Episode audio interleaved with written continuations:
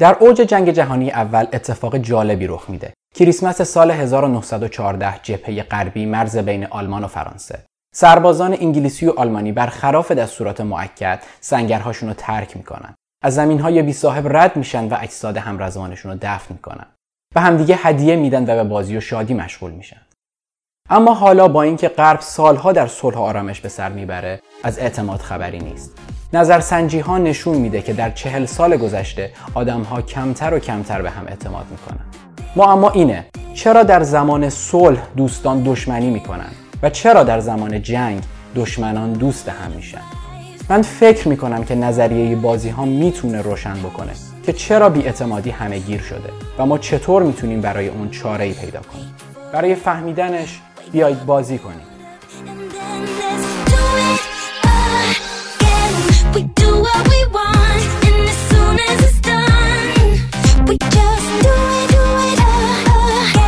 بازی اعتماد. فرض کنید در مقابل دستگاهی هستید که اگر در اون یک سکه بندازین سه سکه به بازیکن مقابل میده. و اگر طرف مقابل هم یک سکه در دستگاه بندازه سه سکه به شما می‌رسه. چیزی شبیه به معادلات زندگی واقعی. سود رسوندن به دیگران و سود رسوندن دیگران به تو. هر دو اختیار دارید که همکاری کنید یا تقلب کنید. اگر همکاری کنی اما طرف مقابل تقلب بکنه تو یک سکه از دست دادی بدون اینکه چیزی به دست آورده باشی. و اگر هر دو طرف تقلب کنید نه چیزی به دست میارید نه چیزی از دست می‌دید بنابراین منطق میگه باید تقلب کرد. اما اگه اون هم همکاری کنه چی؟ هر دو طرف یک سکه از دست می‌دید تا سه سکه به دست بیارید. و اگه تقلب کنی و اون همکاری کنه تو سه سکه به دست میاری بدون اینکه طرف مقابل چیزی به دست بیاره. بنابراین منطق باز هم میگه باید تقلب کرد. و معما همینه. اعتماد خوبه اما ممکنه دیگران از تو سوء استفاده بکنن. وقتی که بی تفنگ از سنگر بیرون میای به تو شلیک کنن. گاهی بی اعتمادی منطقیه. حالا بیایید بازی رو شبیه تر به زندگی واقعی بکنید آدمهایی با شخصیت های متفاوتی در جامعه وجود دارند ولی شاید اونها رو بتونیم به چند دسته کلی تقسیم کنید مقلد هر کاری بکنی تکرار می‌کنه. همیشه متقلب. در همه روابطش تقلب می‌کنه. معصوم که همیشه همکاری می‌کنه و کینه ای که با همکاری شروع می‌کنه و به همکاری ادامه میده. اما حتی اگه یک دفعه به خودت اجازه بدی تقلب بکنی تا ابد تقلب می‌کنه. و چی میشه اگه این شخصیت ها با هم بازی بکنن؟ ممکنه با شک و تردید به داستان آتش بس کریسمس در جنگ جهانی اول نگاه بکنی شاید هنوزم فکر می‌کنی که فقط یک تصادف بوده. بله آتش بس بسیار چشمگیر بود اما نه عجیب و غریب. همه سنگرها تو آتش شرکت نکرده بودن اما آتش گسترده ای بود. برخلاف همه دستورات بازدارنده این ایده به طور مستقل به ذهن خیلی ها در خطوط مقدم رسیده بود. در واقع حتی قبل از کریسمس هم خیلی از خطوط مقدم در یک آتشبس مخفی غیر رسمی بودن. اسمشو گذاشته بودن زندگی کن و بگذار زندگی بکنه. یعنی اینکه تو به من شلیک نکنی من هم به تو شلیک نمی‌کنم. و این کار کرد در خیلی جاها. اما هنوز هم ممکنه تردید داشته باشی. اغلب سربازها به خودی خود با دشمن به صلح نمی‌رسن. پس چه چیزی درباره این جنگ سنگر به سنگر خاص بود؟ برخلاف باقی اشکال جنگ در جنگ سنگر به سنگر هر روز با همون سرباز همیشگی روبرو میشی. این جنگ یه بازی تکراری بود و همین متفاوتش می‌کرد. مقلد رو به اسمهای فراوونی می‌شناسیم. قصاص فداکاری متقابل چشم در برابر چشم یا زندگی کن و بگذار زندگی کنن برای همین بود که در جنگ جهانی اول صلح پدیدار شد. وقتی که مجبور باشی همون بازی رو با همون فرد بارها و بارها تکرار کنی این مقلد فقط برنده نبرد نیست برنده جنگه. اما چی میشه اگه شرایط تغییر کنه؟ یا ما از استراتژی دیگه ای پیروی کنیم؟ مثلا اگه نسبت جمعیت بازیکنها با زمان تغییر کنه. در واقع لازم نیست یک فرد به طور فیزیکی حذف بشه. همین که یک فرهنگ تغییر کنه یعنی یک فرد استراتژی ناموفقش رو رها کنه و از استراتژی موفق پیروی کنه. بیایید با این جمعیت شروع کنیم. 15 معصوم 5 همیشه متقلب و 5 مقلد. همیشه متقلب با خوردن معصومین همچنان بیشتر میشن. حالا همه معصومین حذف شدن. یک لحظه صبر کن. همیشه متقلب ها قربانی موفقیت خودشون شدن.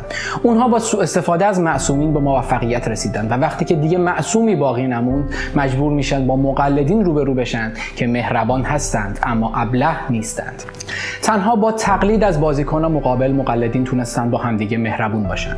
اما همیشه متقلب ها به خودشون هم رحم نکردن. در نتیجه مقلدین وارث زمین هستند. همیشه متقلب ممکنه در کوتاه مدت به سود برسه. اما در انتها سوء استفاده گر بودن خودش رو هم از بین می‌بره.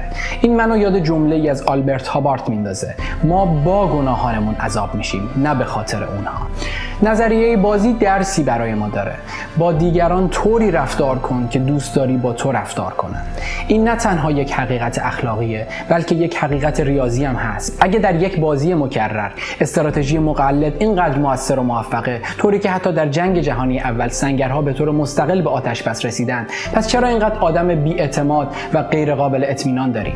چه چیزی بیاعتمادی رو فراگیر کرده؟ سر نخ در خود جمله است. در این بازی مکرر اعتماد.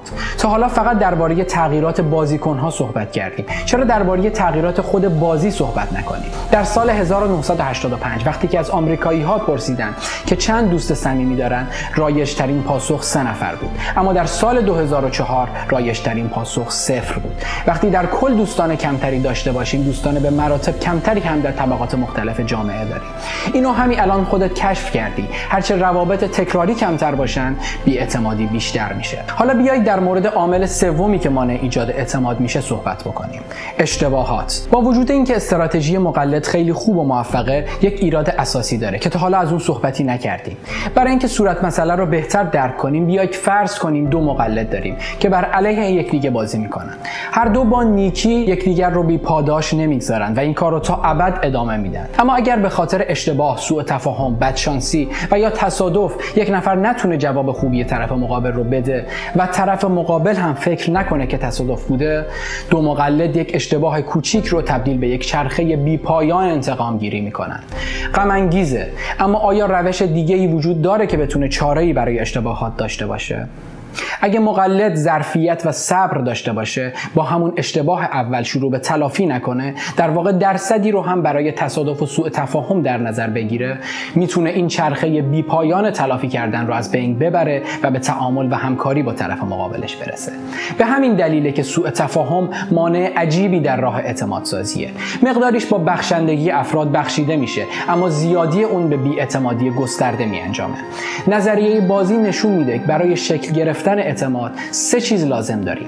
تعاملات مکرر که اعتماد روابط رو پابرجا نگه میداره. امکان برد برد. در یک رابطه باید هر دو طرف بتونن به یک وضعیت مطلوب دست پیدا کنن. یک رابطه برد برد.